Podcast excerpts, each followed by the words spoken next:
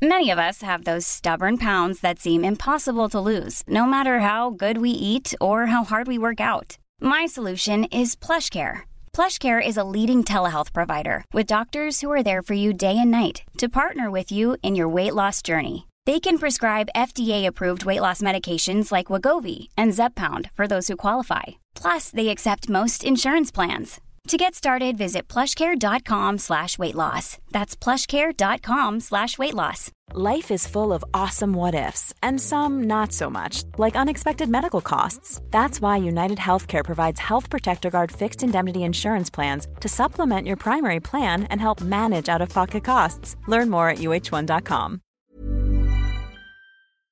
The symbol for medicine, a serpent wrapped around a staff, is displayed on everything from the World Health Organization's logo to your doctor's name tag.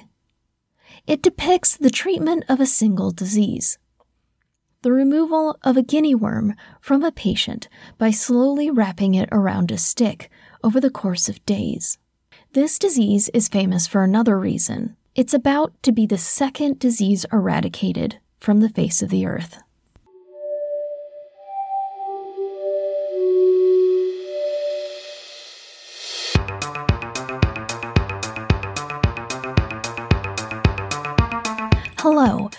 Welcome to Tiny Vampires, a podcast about disease, science, and blood sucking insects. A member of the Agora Podcast Network. I'm Raven Forrest Riscalzo, your host. During this past sound education conference in Boston, I did a live show about blood sucking insects that you've never heard of, which is episode 33. Afterward, someone in the audience asked about the Carter Center and its work to eradicate the guinea worm.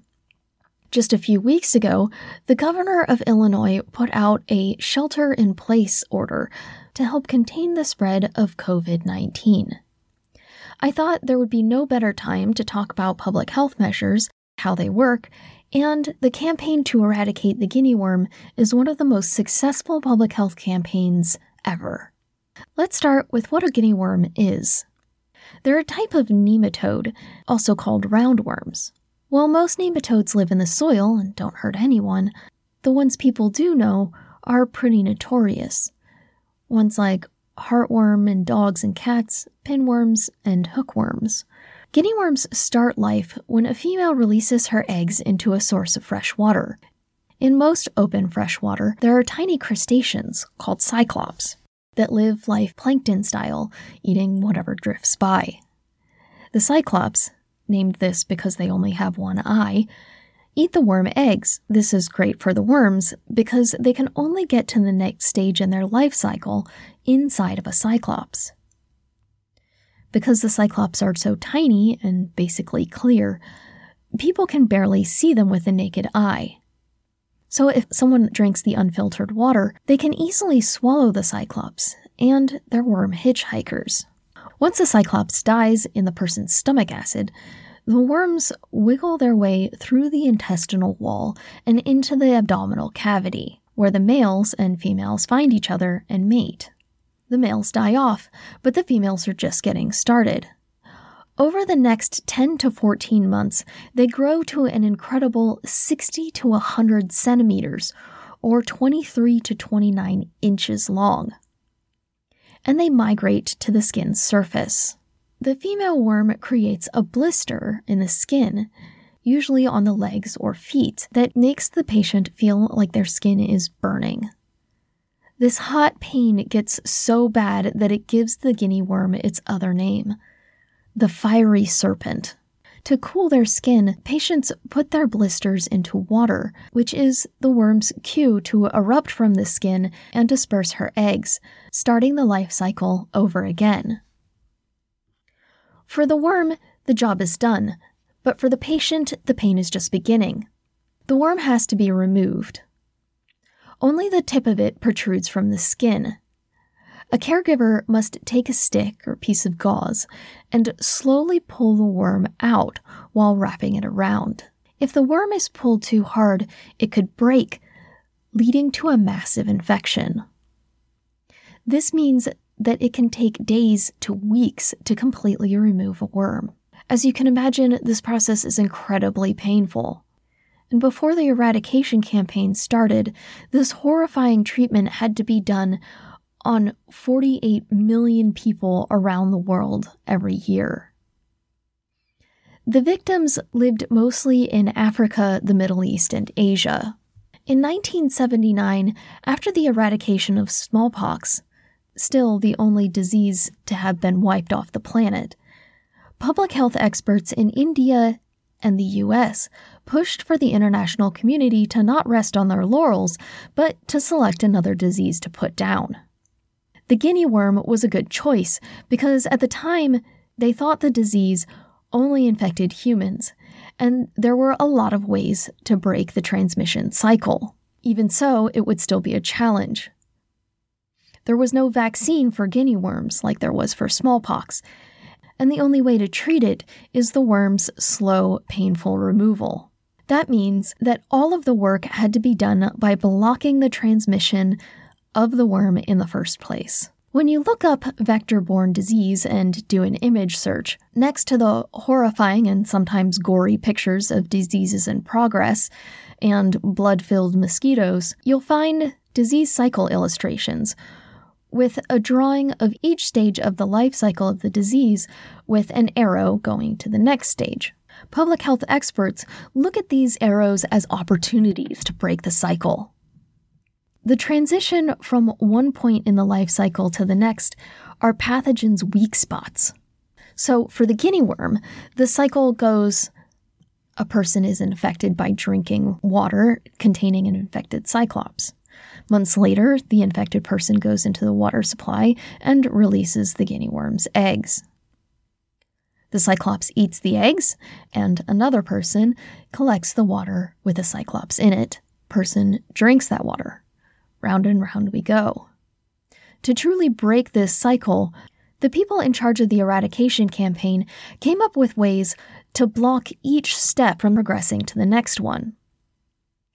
To cut the link between the Cyclops and the people, they provide mesh filters and reusable straws with filters inside them. To cut the link between infected people and the drinking water supply, Volunteers in the community educate their neighbors and help them seek medical treatment instead of cooling their blisters in the water.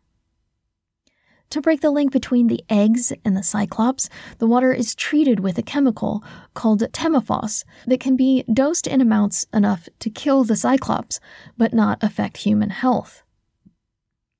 And finally, to break the link between the cyclops and water collection, wells are dug to provide safe drinking water. This may all seem fairly simple and straightforward, but these measures had to be implemented in 20 different countries. Some of these countries were at war. For some, there was political strife, and even seemingly benign issues, like the water supply being controlled by multiple organizations within a single country, hampered eradication efforts. Which brings us to today's paper Eradicating Guinea Worm Without Wells Unrealized Hopes of the Water Decade by William Brieger out of the University of Ibadan in Nigeria back in 1997. His team used the area around the village of Ifeloju as an example of the challenges of implementing these public health measures and how the community overcame them. The region has five major towns and 444 hamlets. These hamlets are small clusters of huts with 15 to 90 residents living there, mostly farmers. Although the farmers spend most of their time in the hamlets, they don't really consider them their homes. They each have a room in their extended family's compound back in the town that they go back to for special occasions and holidays. The arrangement reminds me a lot of people in college. Although they spend most of their time at the school, they rarely consider their dorm room home.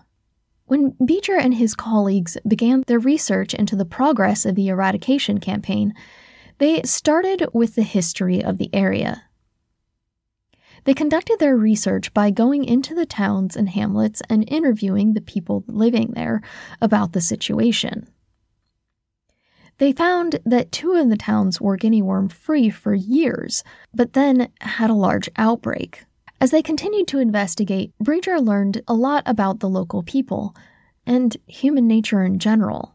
The first major problem was the town's piped in water system that was built back in the 50s had broken down. Because the hamlets were small and people living there viewed them as temporary, the hamlets received little, if any, attention from the government or NGOs. This meant that the farmers were drinking infected water in the hamlets and then bringing the worms back into the city where there were many more people.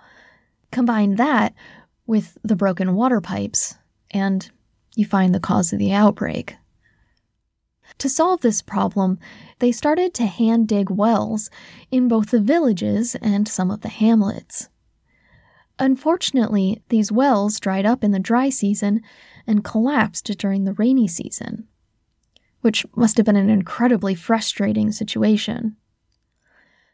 The World Health Organization and the World Bank funded a team of environmental scientists to look into the situation, and they discovered that the issue was a cultural one, not a geological one. The well diggers were afraid of digging the wells as deep as they needed to be, so they dug them close to the unstable ground near streams. Volunteer village health workers came up with an ingenious plan.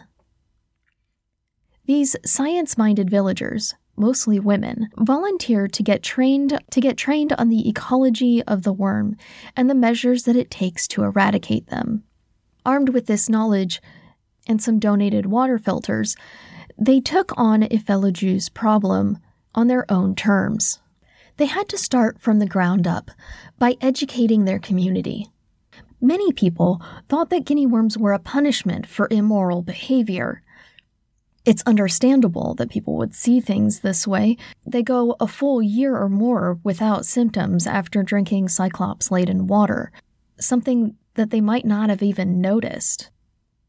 Not to mention that humans all over the world have tied the pain of disease to moral failings, so why should the Nigerians have been any different? With the volunteers' education, though, the people began to see the disease as a water issue, and the volunteers sold the water filters that they were given to get seed money for new wells. The community then hired experts from other villages to hand dig wells. These experts weren't afraid to dig them as deep as they needed to be. Because the villagers and the farmers in the hamlets saw the use of the filters as only a temporary measure until the wells got put into place, Brieger noticed that they were more likely to use them.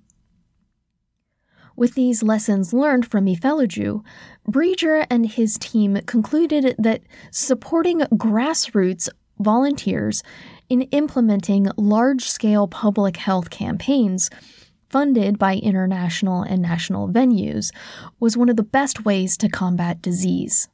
All of this village level, person to person work that was funded by national and international organizations paid off.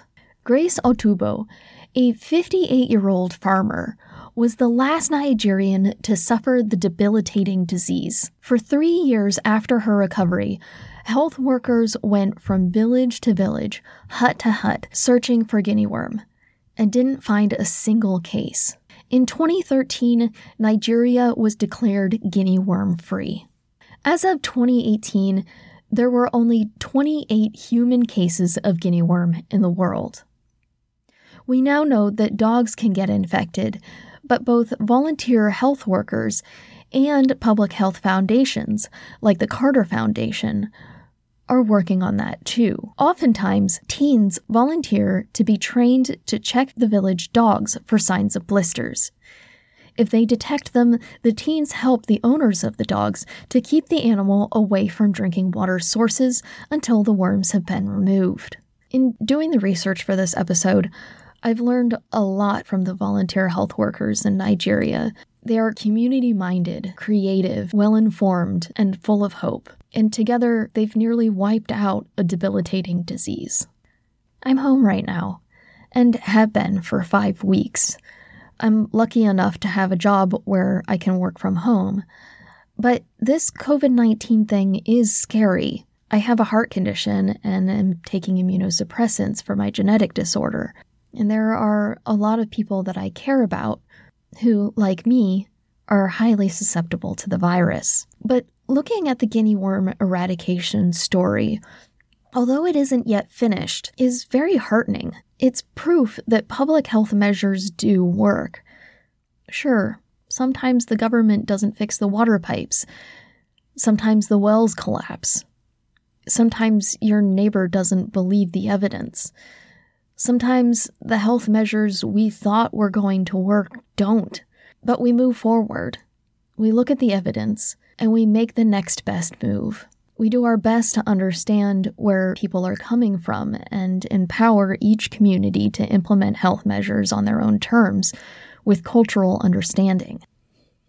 Okay, here's where I apologize for being late in publishing lately. There's been an emergency in my family, and so I am moving back to Washington State. I know I move so much, uh, but fingers crossed, this will be the last one. I'm sure that you can understand that moving in the middle of a pandemic while being disabled is no walk in the park. So, our production schedule has been a little bit wonky. Uh, never fear, though. Raquel and I are still doing the show, and once I'm settled in, I promise that things will get back on track. Um, and speaking of our next episode, it's going to be about lesser known mosquito borne viruses and how we are controlling them before they spread. On the good news front, I am now on a new podcasting app that I cannot recommend highly enough. It's called Lyceum. One of the things that I love about my YouTube day job is that our viewers can just comment directly on the show and give us feedback and tell us what they want to hear more about. There wasn't any way to do this with podcasting until now. On Lyceum, I can post all the cool, informative stuff that I can't fit into episodes, and we can have conversations about your questions. You could also become a show member, which will help me fund the show, and then you can get more tiny vampires to love. The last announcement is the Agora podcast of the month. It is Mid Atlantic. Mid Atlantic looks at politics and current events in Britain and the US. Each show consists of American and British pundits reviewing and commenting on the most important US and British pieces of news that week, with host Roifield Brown officiating. Thank you to Title Card Music and Sound for our intro and outro music. Until next time, think about how you don't have a guinea worm in you, and probably never will, and use that as motivation to turn down your friends when they really want to hang out.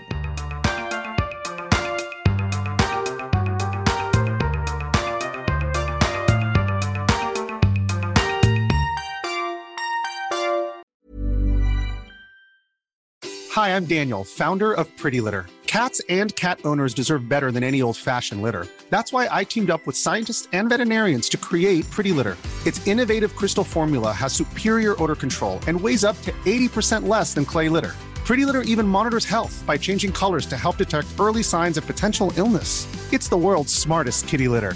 Go to prettylitter.com and use code ACAST for 20% off your first order and a free cat toy. Terms and conditions apply. See site for details.